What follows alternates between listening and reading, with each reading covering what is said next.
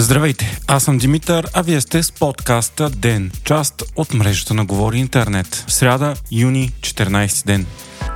Парламентът създаде специална комисия, която да разглежда поисканите от главния прокурор депутатски имунитети. Те вече са безпредседентни 7 на брой, след като вчера Гешев поиска и имунитета на депутата от ДПС Димитър Аврамов. Той е разследван за търговия с влияние, защото има данни, че през 2019 година, тогава като депутат на ГЕРБ, е поискал 200 000 лева подкуп от бизнесмена Светослав Илчовски и право върху използването на земеделските му земи. Разследват се и двама бивши премиери Бойко Борисов по схемата за пране на пари по делото наречено Барселона Гейт и на Кирил Петков заради невярно подадената му декларация, когато бе назначен за служебен министр през 2020, че вече не е гражданин на Канада. Освен тях, Даниел Александров от ГЕРБ е разследван за бусто дете. Други трима депутати, независимият Радостин Василев и двама от Възраждане вече дадоха доброволно своите имунитети. Специалната комисия, която да разглежда даването на имунитетите от Народното събрание, бе по предложение на ППДБ и подкрепена от ГЕРБ и ДПС. Срокът за работа на комисията ще бъде до 18 юли 2023 година. БСП и ИТН отказаха да излъчат свои представители за нея. От двете партии, заедно с Възраждане, обвиниха трите първи политически сили, че използват комисията, за да се перат и че ги е страх да стедат имунитетите, защото се чувстват виновни.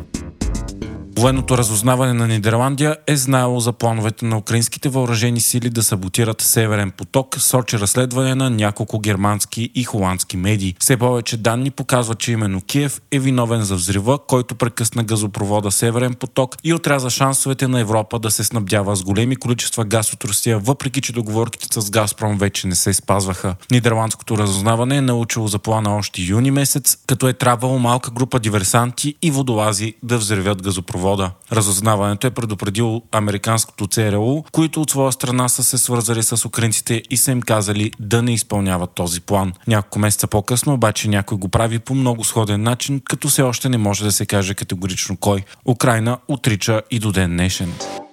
Доналд Тръмп пледира невинен по всички 37 обвинения за неправилно съхранение на класифицирани документи, които получи от прокуратурата. Бившият президент е обвинен в незаконно съхраняване на поверителни документи в дома си и в измама на служители по сигурността, които се опитали да иземат тези документи. Обвинителният акт бе разсекретен тази събота и показва, че Тръмп е положил големи и целенасочени усилия да скрие редица класифицирани документи и е направил всичко възможно да не ги върне, както е дължен по закон след напускането на поста си. Ако бъде осъден виновен, го грози голяма глоба или дори затвор, но това няма да му попречи да се кандидатира и евентуално отново да стане стане президент на САЩ.